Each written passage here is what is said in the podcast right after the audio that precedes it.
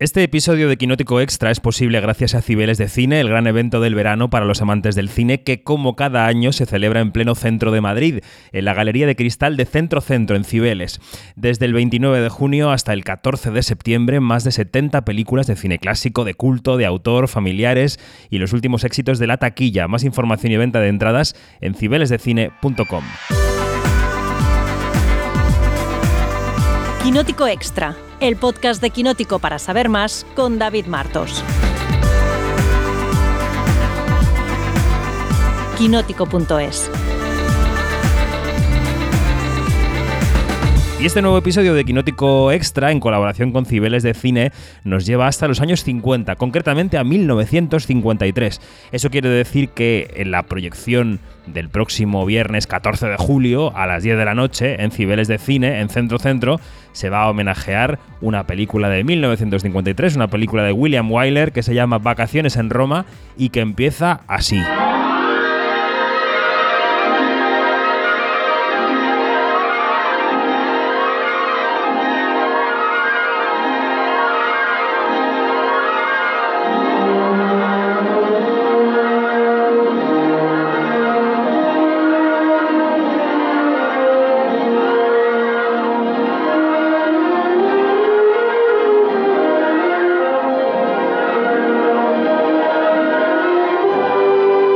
Con esta música espectacular de la película, eh, saludo ya a, la fan número uno quizá de Italia que hay en Quinótico, sin duda ninguna, eh, María José Arias. Buenos días.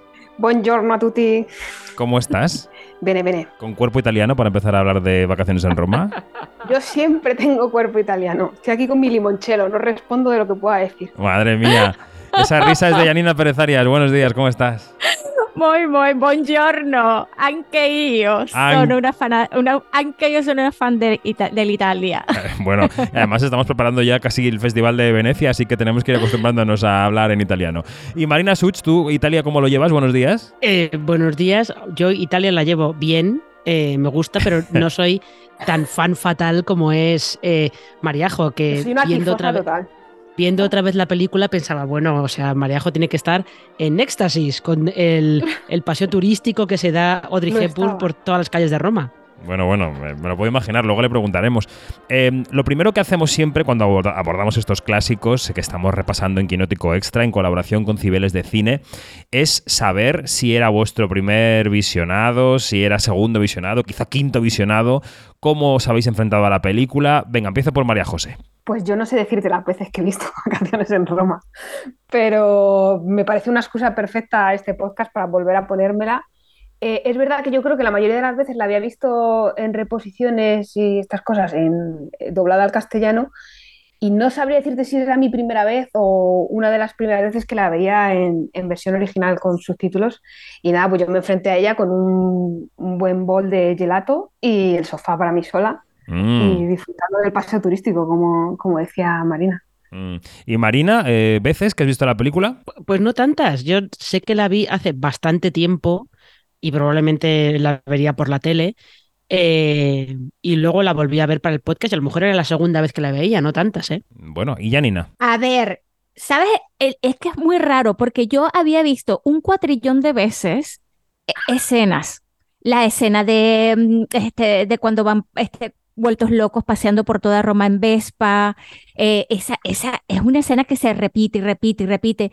Y me di cuenta en este visionado para, para, para nuestro podcast que solamente había visto eh, segmentos de la película y no, no me quedaba la sensación, la sensación de haberla visto completa, absolutamente toda. O sea, de verdad, qué horror.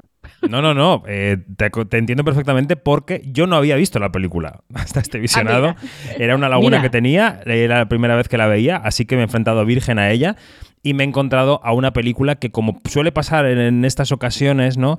Em, me parece una fuente inagotable de iconos y de memes y de tal. Y como película me parece correcta, me parece que está bien. Tampoco me parece un peliculón, me parece que está bien, que hay que verla, que es fresquita, veraniega, que es icónica por Audrey Hepburn sobre todo y por Roma. pero eso, entiendo perfectamente de dónde viene tanto imaginario, ¿no? Es un poco mi posición eh, inicial.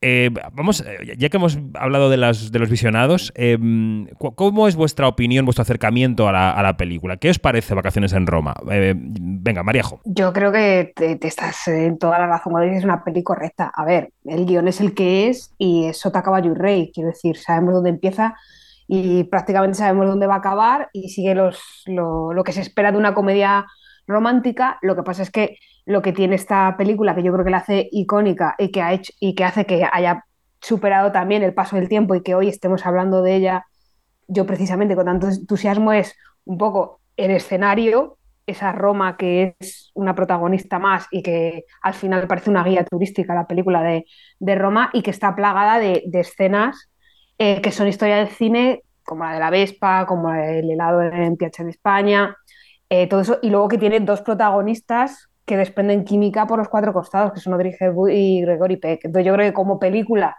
eh, no es Casablanca, no es Ciudadano Kane, obviamente, pero creo que todo lo que implica la película en sí, cómo está construida y el escenario en el que está rodada hace que haya pasado a la historia del cine y que sea una película eh, muy entretenida de ver y muy fresquita, como decías.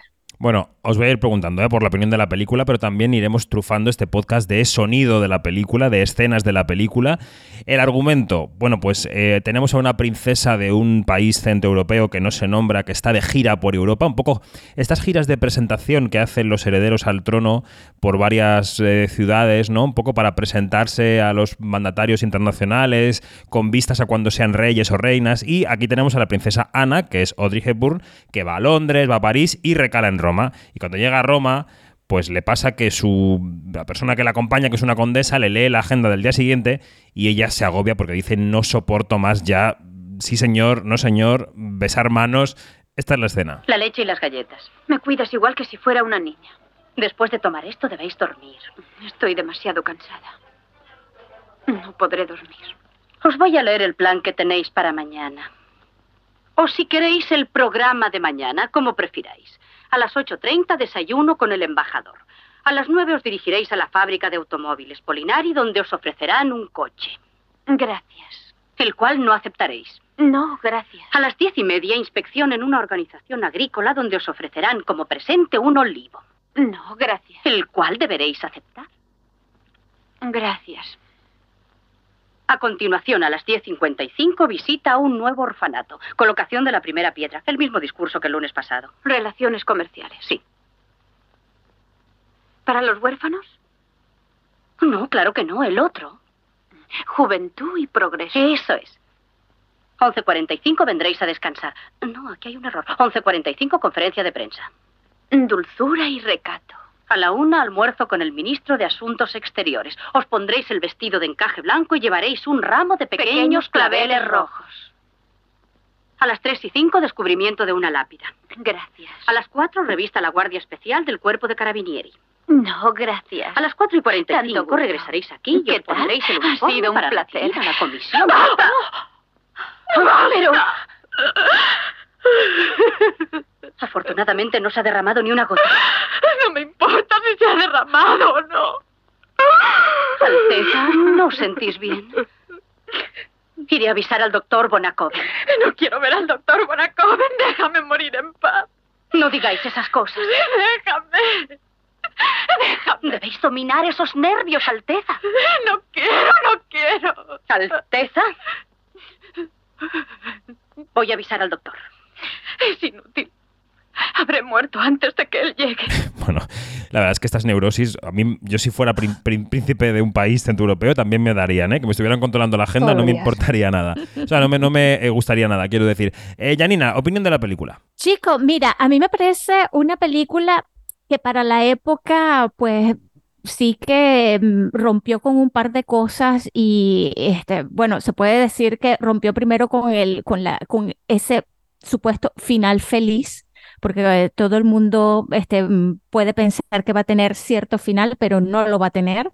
Eh, y luego también eh, la figura de, de, mm, de, Audrey Hepburn, que en ese momento, bueno, fue la primera gran película que hizo ella Y en ese momento en el que a las mujeres se les sexualizaba por su, por su belleza, por su figura, por, por las tetosas, por, las, por las tetonas, por, la, por el culote, por todo esto, pues llega esta mujer que, que es de verdad muy femenina, sí, pero que no corresponde al canon de la belleza de aquella época, de los años, eh, de los años 50, y, mm, y que va con, ella se inicia como que, como una, una nueva era en cuanto a que, oye, ese tipo de, fisionomía también es posible. Eh, Audrey tenía una fisionomía que no entraba en ninguna gavetita de la época. Y de allí que, eh, desde el punto de vista de producción, pues el director William Wyler hiciera como que no compromisos, sino que eh, dijo, yo quiero esto, yo quiero aquello, y, el, esto y aquello me refiero a, yo quiero a Audrey, que después vamos a hablar de la anécdota de cómo llegó Audrey a ese rodaje, y yo quiero filmar completamente en Roma. Y entonces, claro, todo esto ha sido como que se unieron las estrellas del universo y, claro, tenemos a esta princesa Ana, en un cuerpo que no era normativo para la época, pues rompiendo, rompiéndolo todo y este, dándonos un modelo de lo que significa ser rebelde, rebelarse contra algo, aunque sea por 24 horas, pero la posibilidad de, de hacerlo.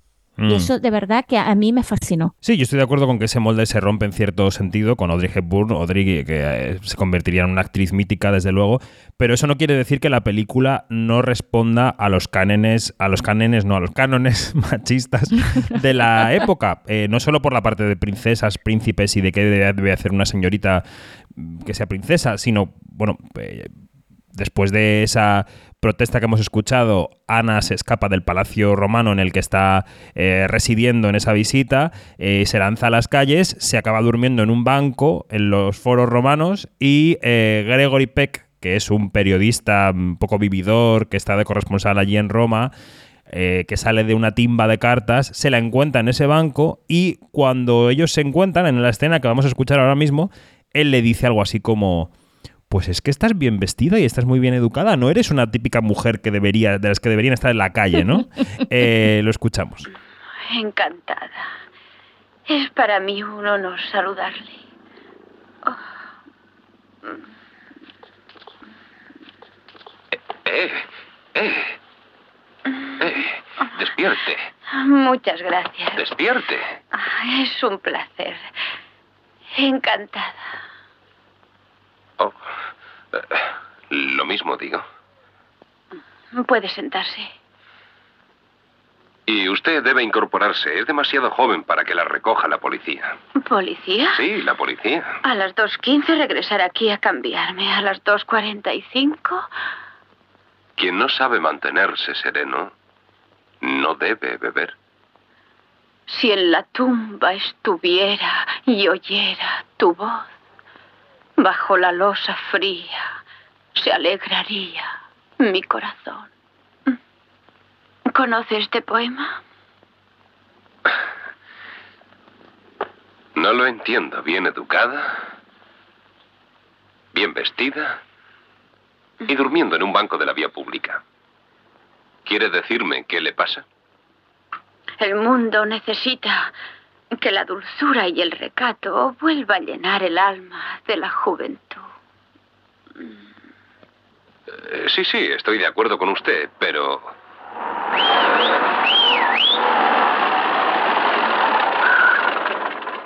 O sea que claro, eh, Janina eh, no era la típica mujer que él se esperaba para estar en la calle durmiendo en un banco. Ella era una chica refinada, ¿no? Sí, pero no la reconoce, que no sabe quién es. Pero había redes sociales. Eh, eh, sí, pero claro, pero a ver, Gregory Peck, eh, que es el, que aquí con este personaje, pues este personaje tiene mucha calle y mucha vida. Gregory Peck, para, el personaje tiene 37 años, que es la edad de Gregory Peck en aquel momento. 24 tenía Audrey en aquel momento. O sea que fíjate que allí sí corresponde como que al modo de, de las... De, quién es, este, o, lo, que se, lo que se estilaba, ¿no? Que por lo general eh, los roles femeninos este, los tenían o los, o los interpretaban eh, mujeres jóvenes, mientras que el rol masculino protagonista lo, lo, interpretaban viejetes, este, porque vamos a estar claros, de 24 a 37, eh, si hoy en día un tipo de 37 años es un viejete comparado con una chica de 20 años. Pero tampoco, tampoco nos pasemos llamando viejetes a la gente que tiene 37 estoy flipando con Janina. O sea, o sea, del otro día hablábamos de los 42 de Woody Allen y los 17 del personaje de su amante. Y a ver, quiero decir, por favor. ¿eh? Sí, sí, sí. Pero es que, eh, pero es que era así. O sea, claro, eh, es que también hay que poner, hay que estar claros que, que Manhattan es en los años 70 y este es en los años 50. Entonces, claro, este, sí, que va por allí y, y y el personaje este de, de, del, periodista, que es un vividor, un, eh, diríamos en mi pueblo, un viva la pepa, o sea que... Viva la Virgen, diríamos en España. Mira, entonces claro, este, él, reconoce quién es quién, ¿sí? Él, eh, eh, y, esto es en contraste con, con Ana, con el personaje de Audrey, que es que es, que es, como muy pura, mm, sin malicia y, y, que, y, muy ingenua. Sí, pero, pero entonces, eh, pero fíjate que precisamente en esa escena que has puesto, en esa escena es donde se reconoce que el personaje de Gregory Peck, que es este, que es este periodista, eh, Joe Bradley, tiene el corazón eh, en el sitio adecuado. Pese a comporta como un caballero las cosas. Se comporta como, un caballero. Bueno, claro, pero eso, pero eso, pero eso también viene de contratar a Gregory Peck para ese personaje. Si tú contratas a otro actor yo que sé, alguno que estaba en los 50, un, alguien tipo Danny Kay o algo por el estilo, habría tenido probablemente un subtexto un poquito más perturbador. Pero con Gregory Peck, pues ese subtexto no lo tiene. Bueno. Y, hablando de viejetes, ¿saben que, que habían dicho que primero le propusieron este, este papel a Cary Grant y él dijo que, que él era muy viejo? Imagínate. Bueno, oye, ya que estaba Marina en el uso de la palabra, Marina, ¿qué te ha parecido la película antes de que entremos a hablar de ese periodista de, Joe Bradley? ¿Qué te ha parecido Vacaciones en Roma? A ver, yo creo, eh, creo que estáis siendo un poquito injustos con, Vacaciones en Roma. Eh, injustos en el sentido de, no, es una película correcta, está bien, tal. Lo que le pasa, que es también el mismo problema que tiene Sucedió una noche, es que este molde de comedia romántica, luego, luego, luego lo hemos visto hecho hasta la saciedad. O sea, las películas de Navidad de Netflix siguen este molde, todas. Totalmente. Todas. Ahí tenéis el cambio de princesas, requete, eh, no, cambio de princesas, recambio de princesas y requete cambio de princesas. Que es mi, en cuanto a títulos, es mi saga favorita.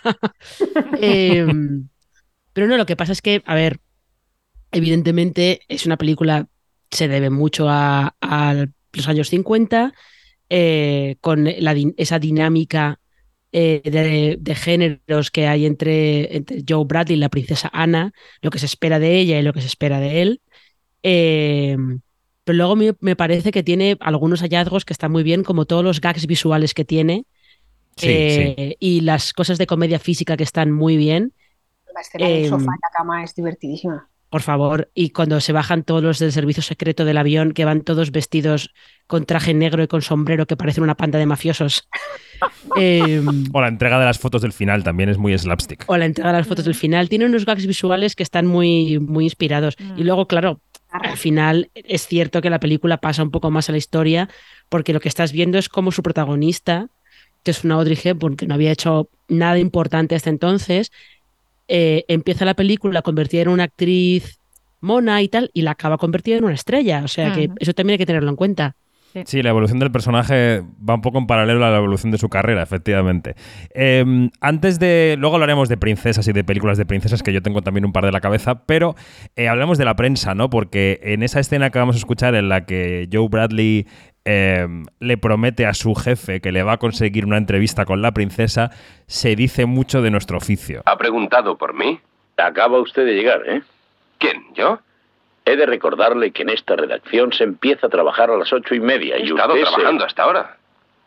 ¿Qué ha estado usted haciendo? La entrevista con la princesa a las 11.45. Eh, ¿Quiere decir que ha celebrado esa entrevista? Claro, por eso he llegado a esta hora. Bien, bien, bien. Le ruego que me disculpe. Disculpado. ¿Ha hecho usted un buen trabajo? Ah, no tiene importancia. Dígame, ¿contestó ella a todas las preguntas de la lista? Pues claro que sí. ¿Mm? Eh, la tengo por aquí. ¿Dónde la habré Es igual, no hace falta que se moleste. Tengo una copia. ¿Cuál ha sido la opinión de Su Alteza ante la idea de una federación europea? La ha considerado estupenda. Oh, ¿sí? Sí, bueno, ella cree que surtiría dos efectos. ¿Dos? Eh, sí, el directo y el indirecto. Vaya, es sorprendente. Eh, naturalmente, ella opina que el indirecto no sería tan directo como el directo. Ah. Por lo menos al principio. Ya, ya. Es claro que después... Eh, claro. Nunca se sabe. Bien, bien, bien. Esa es una aguda observación. Son sorprendentes esas jóvenes princesas. Tienen mucho más en la cabeza de lo que creemos. Y dígame, ¿qué opina Su Alteza sobre la amistad entre las naciones? Eh, juventud. ¿Ah? Eh, dijo que la juventud es la que ha de trazar el camino hacia un mundo mejor. Muy original. Eh, ¿Qué indumentaria ha exhibido? ¿Quiere decir que cómo vestía? pues sí, a eso me refiero. ¿Qué le pasa? ¿Está sofocado? ¿Tiene calor? No, no, he venido tan deprisa. Es natural con una información tan interesante. ¿Ha dicho que llevaba un vestido gris? No, no he dicho eso. ¿Ella suele vestir de gris? Eh, bueno, sí, era un gris de un tono especial. Oh, creo que conozco ese vestido. Tiene unos adornos dorados en el cuello. Justo, ¿eh? justo. No sabía cómo describirlo, pero ese es. Eh, todo lo contrario, lo ha descrito muy bien. Sobre todo habida cuenta de que la princesa se sintió indispuesta a las 3 de la madrugada, que está en cama con fiebre y que todos los actos oficiales previstos para hoy han sido cancelados. ¿Cancelados? Sí, señor Bradley. Cancelados. Desde luego es un poco difícil de tragar. Teniendo en cuenta que usted acaba de dejarla, sí. Pero aquí está, señor Bradley, en la primera página de todos los periódicos de Roma. Está bien, está bien, me quedé dormido, eso le puede pasar a cualquiera. Si alguna vez se levantara usted a tiempo de leer el periódico de la mañana, podría leer en sus páginas algunas noticias de interés general que le preservarían en el futuro de tener que improvisar mentiras tan estúpidas y tan complicadas como la que acaba de contarme. Si yo fuera usted, buscaría otra clase de trabajo. ¿Por qué no vende colchones? ¿Es esta la princesa? Sí, señor Bradley, esta es la princesa. No es la Lollobrigida, ni la Pampanini, ni Sofía Loren. Fíjese bien en ella, por si tiene que entrevistarla algún otro día. ¿Estoy despedido? No, no está despedido. Cuando quiera despedirle no tendrá que preguntármelo. Seré yo quien se lo diga. Es característico, ¿no? Que Hollywood nos dibuje Mariajo como unos canallas consíguelo todo, ¿no? Eh, somos así. Hollywood eh, y la afición española y de cualquier sitio. O sea, los periodistas yo creo que siempre o casi siempre están dibujados así, ¿no? Se venden, venden su alma por una noticia, por una, por una exclusiva y, prometen el oro y el moro al, jefe para conseguirla. Entonces yo creo que, es un retrato clásico del periodista que se hacía en los 50 y que se ha seguido haciendo, incluso ahora se ha ido a más, quiero decir. O sea, ejemplos hay muchísimos de, de periodismo de ese estilo. Lo que pasa es que, bueno, el personaje, lo que decía, no, lo que decía Marina, lo que decía Janina, pues Gregory Peck es ese, ese señor, ese galán, ese caballero que te hace pensar que por el contexto y por la película que es, igual luego la cosa cambia, ¿no? Pero sí que es verdad que el retrato que hace del periodismo es el de, pues eso, el de perseguir la exclusiva a toda costa y aunque tengas que utilizar para ello una joven princesa perdida que solo quiere un poco de libertad. Y es una película de, además, paparazzi, pero ¿no? Además, perdón, quería, exacto. Sí, quería decir que eh, en la película juega al engaño. Los personajes, los dos juegan al engaño. Porque él no le dice a ella que es periodista y ella no le dice a él que es princesa. Es verdad que él juega con ventaja porque lo descubre, pero ambos personajes juegan a la mentira y a, y a la doble identidad. Quiero, quiero retomar lo, de la cosa del paparazo, porque claro, la dupla que hace eh, Joe Bradley con Irving eh, Radovich, que, que, es el, el, fotógrafo, pues es buenísima, porque allí tú ves este, cómo, cómo, se, cómo, se, cómo arman todo esto, toda la estratagema para, para para tener fotos, ¿no? Porque mientras más fotos tengan, pues más les van a pagar. Y bueno, este personaje secundario que lo hace Eddie Albert es genial, genial, genial, porque allí también eh, hay, hay unas escenas que, bueno, son míticas, que es cuando, cuando cada vez que eh, Irving está por, a punto de meter la pata y de hablar de más, y entonces allí eh, Joe pues trata de callarle y es demasiado bueno todo lo que pasa allí. Es una, una comedia muy, muy física, eh, muy tontorrona, sí, pero, pero que de verdad que hace, hace esos momentos de humor inolvidables. Oye, Eddie Albert, que tenía en la película 47 años, 10 más que Gregory Peck, y no lo parece. Acabó muriendo en 2005 con 99 años, Eddie Albert. O sea que tuvo una vida muy larga y muy, y muy prolífica. Marina, ¿las películas de periodistas a ti te interesan? ¿El cliché periodístico? no, pero mira lo que comentaba antes Janina de que este papel se lo habían ofrecido a Cary Grant. ¿Ves, por ejemplo, si este papel se hubiera ofrecido a Cary Grant, eh, el, público lo había visto antes en, en Luna Nueva donde hace de, periodista sin escrúpulos. Creo que en algún momento de esa película lo comparan con, una serpiente directamente. Em, entonces, claro, el público habría pensado, ah, no, no, Cary Grant la va, a vender, pero le, la vende por partes si hace falta. Va a vender el reportaje, las fotos, a ella, todo lo que haga falta. Porque es lo que habría hecho el periodista al que le interpretaba en Luna Nueva. Entonces, esa diferencia hay un poco de, de las cosas que los actores, el bagaje que los actores traían a, traían a las películas, sobre todo en un sistema como los estudios, ¿no? Que si tú tenías más o menos esta imagen, el estudio te iba a poner siempre en, ese tipo de papeles para que mantuvieras ese tipo de imagen. Pero no, yo películas de periodistas eh, me las veo casi todas. Casi todas. Mm, mm. Antes de avanzar en la trama, eh, me he quedado antes eh, con, la, con la mosca detrás de la oreja cuando Janina anunciaba cómo llegó eh, Audrey al rodaje. Cuéntanoslo. Sí, bueno, fíjate que este, este personaje estaba destinado para Elizabeth Taylor, pero mm como, como el, director eh, Weiler se empeñó en rodar en Roma, pues el estudio le puso cara de fo y dijo, ok, aquí tenemos que hacer algo. Y entonces él dijo, ok, me voy a buscar a una coprotagonista que sea, que no sea conocida. Y entonces fue cuando eh, empezó a buscar, claro, el tipo tenía que ser entonces, una persona o una actriz que no fuera conocida, pero que no tuviera tampoco em, el acento americano, que tuviese también el bagaje europeo, y entonces por eso fue que él empezó a buscar en Europa. Y encontró a, en, estas pruebas, encontró a Audrey y eh, esas pruebas no las hizo él, se las encomendó a otro director, a un equipo X externo, pero eso sí les dijo, quiero que em, cuando tú digas corten, que sigan rodando, porque él quería probar la espontaneidad de la persona. Y claro, eh, la prueba fue la escena precisamente con la condesa en la habitación, en la cama, cuando están haciendo la lista de, ok, esto vas a hacerlo y esto vas a hacerlo.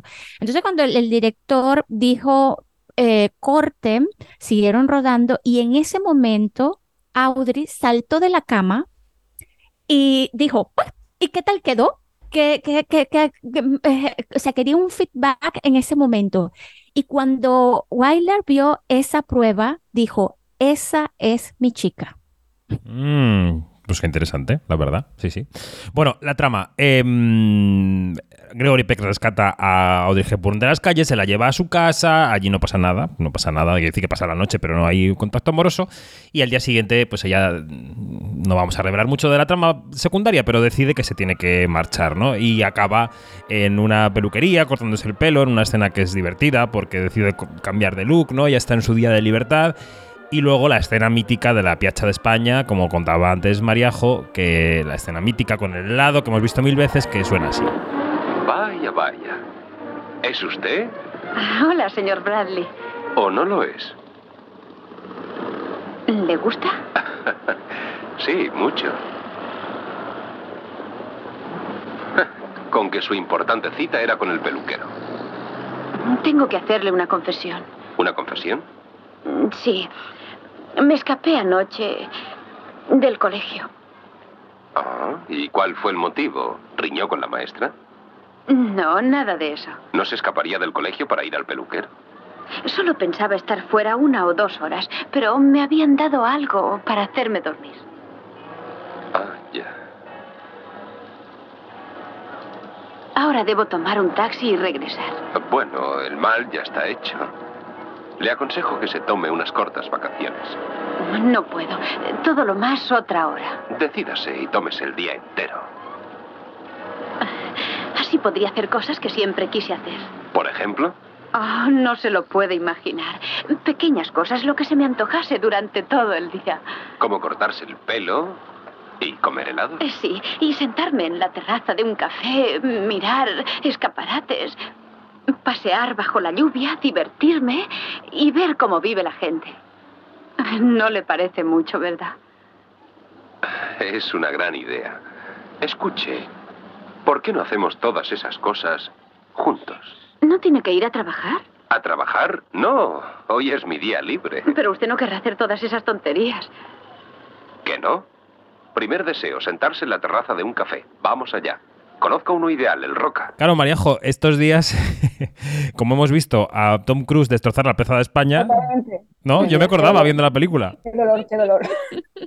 Porque además es que en Plaza de España eh, eh, ya hay, hay varias multas que ponen a la gente porque si tiran patinete y claro, van destrozando los escalones y no puedes bajar por ahí eh, con ningún tipo de vehículo. Y entonces eh, te multan porque la gente se tira en patinete y se cargan peldañitos y cosas. Entonces, claro, de repente, cuando vimos la escena de Tom Cruise, pues era, fue muy doloroso y yo pensé, a este no lo han multado seguro. Pero, pero sí, la Plaza de España es un lugar icónico y en parte por, por, por esta película. Quiero decir, muchas de las zonas, eh, muchas de las zonas más conocidas de Roma y que están plagadas de turistas y tal, vienen de, de películas como Vacaciones en Roma, que han convertido según qué escenarios en, en, pues eso, en estampas que la gente quiere ir y repetir la escena y hacerse la foto ahí, porque Audrey Hepburn estuvo tomándose un helado ahí, o irse a, a la Fontana di Trevi e intentar meterse en el agua, como han hecho algunos, porque la Dolce Vita se metían ahí. Entonces, creo que. Eso. Entonces, bueno, pues. Eh, Plaza de España es, es, uno de los muchos iconos que aparecen en, en, la película. ¿Qué, ¿Cuáles son vuestras escenas favoritas o escenas icónicas? Porque aparece de refilón el Panteón también, la Boca de la Verdad, el Pastelache que le llaman, la Fontana de Trevi, el Coliseo. Eh, no sé, Marina, ¿qué, prefieres de todo esto? La escena de la Fontana de Trevi a mí eh, me gusta bastante, sobre todo por el por cómo la ruedan por en medio de la gente. Y además te das cuenta de que cuando pasa Audrey Hepburn nadie se, nadie se fija, o sea, nadie se vuelve a mirarla y tal, pero cuando pasa Gregory Peck hay gente que se, que se lo queda mirando, como diciendo, este, este es famoso, este es una estrella de Hollywood, este tío no es un tío normal y corriente que va por la calle. Entonces, eso, eh, toda esa parte de, de cómo van rodando, eh, los ruedan a ellos entre la gente, cómo ella llega a la fontana de Trevi, justo varios años antes de que la Dolce Vita la convierta en, en, en todo un icono. Toda esa escena a mí me, me gusta bastante. Y luego eh, eh, todo es el, el, gag físico que tienen cuando eh, se conocen la primera noche y él la lleva a su casa, ella se va quedando dormida por todas partes. Eso también me gusta bastante, me hace bastante gracia. Yanina, icónicas para ti, escenas de la película, ¿cuáles? Bueno, hay dos eh, que me encantan. Eh, una es la de la, la de la boca de la verdad.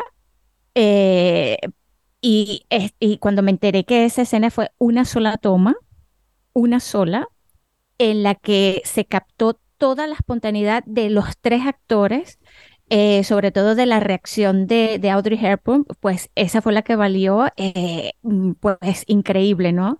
Y la otra que me gusta mucho es la escena de la, en la peluquería.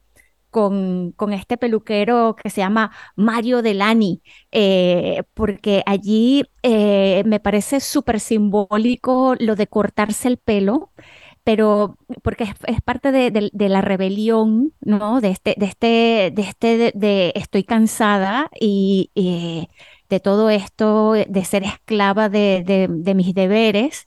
Y, mm, y claro, y lo de cortarse el pelo eh, para las mujeres este, representa los cambios, ¿no? Representa eh, un crecimiento, representa un cerrar capítulo, representa representa una evolución. Entonces, este, mm, lo, que me, lo que me gusta que de esta escena es que, lo, que a pesar de todo el simbolismo que tiene, pues lo está hecho desde el, desde el humor y eso de verdad que tiene tanto encanto. Además que, que el personaje de Mario Delani, que lo hace un actor que se llama eh, Paolo Carlini, que luego aparece en la en otra escena mítica, que es, eh, que es cuando se arma la trifulca, que esa escena también es buenísima, pues, pues logra con, con Audrey una, una química también increíble.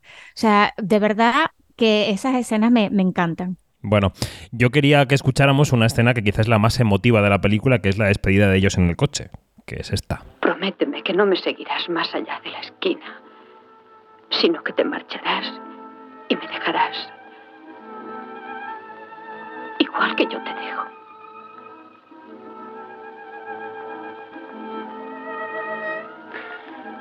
Así lo haré. No sé cómo despedirme. No encuentro palabras. No son necesarias.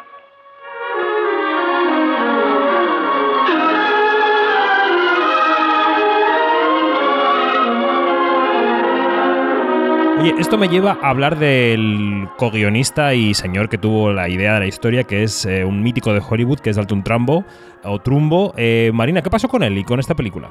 Eh, pues Dalton Trumbo tuvo la idea del guion, efectivamente.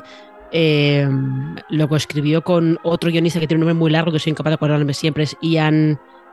Ian... McKellan o algo así, ¿no? Sí, lo... Hunter. Sí, McKellan Hunter o algo por el estilo pero había un pequeño problema y es que Dalton Trumbo estaba en, la lista negra del Comité de Actividades Antiamericanas, lo cual quiere decir que él, en teoría, no podía trabajar. Eh, y su nombre no podía aparecer en, los créditos de la película. En Vacaciones en Roma había otro caso parecido. Creo que había un ayudante de dirección que también estaba en la lista negra. Eh, entonces el que se quedó con todo el crédito fue el co-guionista. El co-guionista fue el que se llevó el Oscar al mejor guion, eh, que ganó la película y luego se tardaron bastantes años en, que la academia le diera otro Oscar póstumo en este caso a, Dalton Trumbo para, para reconocer la labor que había hecho en Vacaciones en Roma. Pero creo que aquí hubo movida con los herederos del otro guionista, como nos ha contado antes Janina, porque mm, no querían compartir el Oscar que le habían dado originalmente. La película ganó tres Oscars. Eh, la mejor actriz, Audrey Hepburn, un premio que claramente lanzó su carrera. Este de mejor guion y el de mejor diseño de vestuario para Edith Head, de la que tú querías hablar, ¿no, Yanina? Ay, bueno, es que e-, Edith Head, de verdad que, eh, bueno, tiene es que Roger tendría que hablar largo y tendido de esta mujer, no yo, pero es que, a ver, esta mujer fue fantástica porque no solamente eh, ha sido hasta ahora la, única mujer que ha ganado tantos Oscars en, la vida, sino también que, que fue como, como que la, la, la, diseñadora de vestuario mítica que sentó precedentes, que, que rompió moldes, que, que hizo cosas eh, nuevas, que en el caso de Audrey fue la que, la que, le, la que como que como que le enseñó el, camino para, ah, para hacer alianza con Givenchy, que fue luego pues fenomenal. Y bueno, si te preguntas sobre Eddie Head, este, eh, que por qué, a qué se debe tanta cosa, bueno, sí este, en, Wikipedia, por ejemplo, citan eh, que está en, en, dos, en dos partes y es en, en una película de Pixar que ahí sale la, la que hace el vestuario de los increíbles, está inspirada en ella. Sí. Claro, es, es la inspiración de Edna Moda, por supuesto. Sí, Y, y sale también que yo que, cuando lo leí yo dije, pero si yo he visto ese capítulo, en un capítulo de Columbo sale ella en persona, ella haciendo un rol. O sea, increíble. Bueno, fue una, una mujer eh, que, que hizo muchísimas películas y, que, y que ha dejado como una impronta en lo que significa el diseño del vestuario. Y claro, y para este, para, para Vacaciones en Roma, también se, eh, allí tú ves cómo, cómo hace, cómo, cómo se cómo hizo el diseño del vestuario de la princesa Ana y luego este vestuario de Ana haciendo de, princesa, de no princesa en lo civil, que allí en esa, en esa, en esa blusa, en esa falda, en ese, en, en, en, la, en, en, el cambio de zapatos y todo esto, a sandalias que compran un mercadillo, pues allí, se, allí ella condensa todo lo que debería de tener este personaje y allí tú ves en pocos, en pocos elementos donde estaba la maestría y la, y la pericia de Edith Head. Bueno, y alguna, nos queda para hablar todavía de las princesas, ¿eh? de las películas de princesas, pero ¿alguna referencia histórica que pueda haber influido en esta peli, Marina? Eh, pues por lo que se ve, eh, Dalton Trumbo se inspiró en la princesa Margaret en la hermana mm. de, Isabel II, que esto además quienes vean The Crown enseguida van a averiguar eh, por qué se inspiró en ella, porque más o menos a principios de los 50 eh, Margaret estaba mantenía una relación con eh, el capitán Peter Townsend, que estaba casado en aquel entonces, y además Margaret siempre estuvo, como que siempre tuvo una relación un poco eh, conflictiva y siempre de estar chocando con, los límites que le imponía la familia real. Mm. Ay, ay, ay, la familia real británica. Bueno, oye, eh, eh, citábamos el tema ya para terminar. Yo pensando en películas de princesas fuera del agua, a mí me venían a la cabeza dos muy míticas. Princesa por sorpresa, por supuesto. Y Aladín, con Yasmín fuera de palacio. Es cierto. Arias, Arias Mariajo, ¿qué te viene a la cabeza de princesas fuera de su hábitat? Pues es que justo la que que has dicho. Porque es verdad que me, gusta mucho las de Princesa por sorpresa, me lo paso muy bien, sobre todo con la, con la primera, porque Anne Hathaway está divertidísima. Y soy, yo que no soy muy fan de las, de las películas en las que cantan, como bien sabéis, eh, reconozco que tengo debilidad por Aladdin y su banda sonora y, y Jasmine me, me, cae muy bien. Y es verdad que Jasmine podría ser Audrey Hepburn perfectamente y, y Aladdin podría ser Aladdin, que, el personaje, si no recuerdo mal, su cara estaba basada en Tom Cruise. Eh, podría ser Gregory Pez con chaleco y no sé cómo se llama el pantalón este raro que, que lleva. eh, bombachos, así. Eh, cerramos el círculo. Eh, Janina, ¿tus películas de princesas? Pues mira, de princesa, pero de princesa llevada a la realeza de Hollywood, yo tengo que nombrar mi película favorita que es Notting Hill que está también, que tiene muchísimas, muchísimas referencias. no, para nada. Tiene muchísimas referencias de vacaciones en Roma. Mira, nada más la conferencia de prensa. Caballos a hueso. Este, eso, eso ya. Eso, eso ya es, eso, eso es una gran referencia. Los paseos por, por, por Londres, pues se transfiere también a, a, los paseos por Roma. O sea, todo es una gran referencia y claro, la realeza de Hollywood, el peso que tiene eh, con Julia Roberts, pues bueno, y Marina, increíble. Y Marina. Eh, es que a mí lo único que se me ocurría era Princesa por sorpresa, la verdad. Y yo lo único que tengo que, lo único que tengo que añadir es que cuando yo le quiero explicar a alguien lo que es un junket, un junket de prensa, siempre les digo, ¿tú has visto Notting Hill?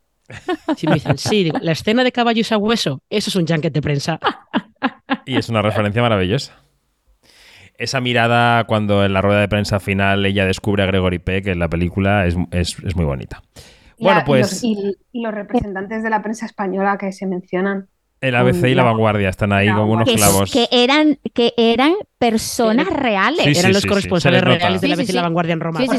Una, una, última cosa, yo creo que no podemos cerrar sin de reconocerle a Vacaciones en Roma, entre otros títulos, el, el, haber inaugurado un género del que yo soy muy fan porque hay grandes joyas y grandes truños, con perdón, que es el americanos en Italia redescubriéndose a sí mismos. Es un género cinematográfico en sí mismo que hay decenas y decenas de títulos con un personaje americano, o sea, él o ella, que va a reencontrarse con sí mismo en, Italia. Hay mucha, toscana, ¿no?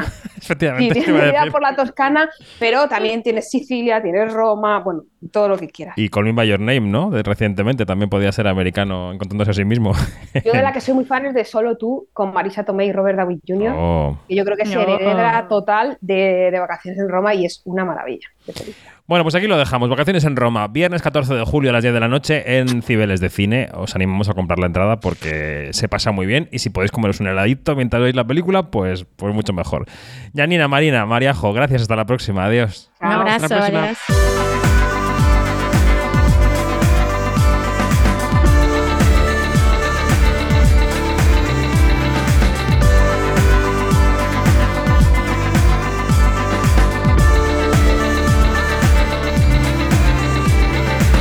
Todo. Más información en quinótico.es, primera con K y segunda con C y en nuestras redes sociales donde somos Quinótico. Hasta la próxima.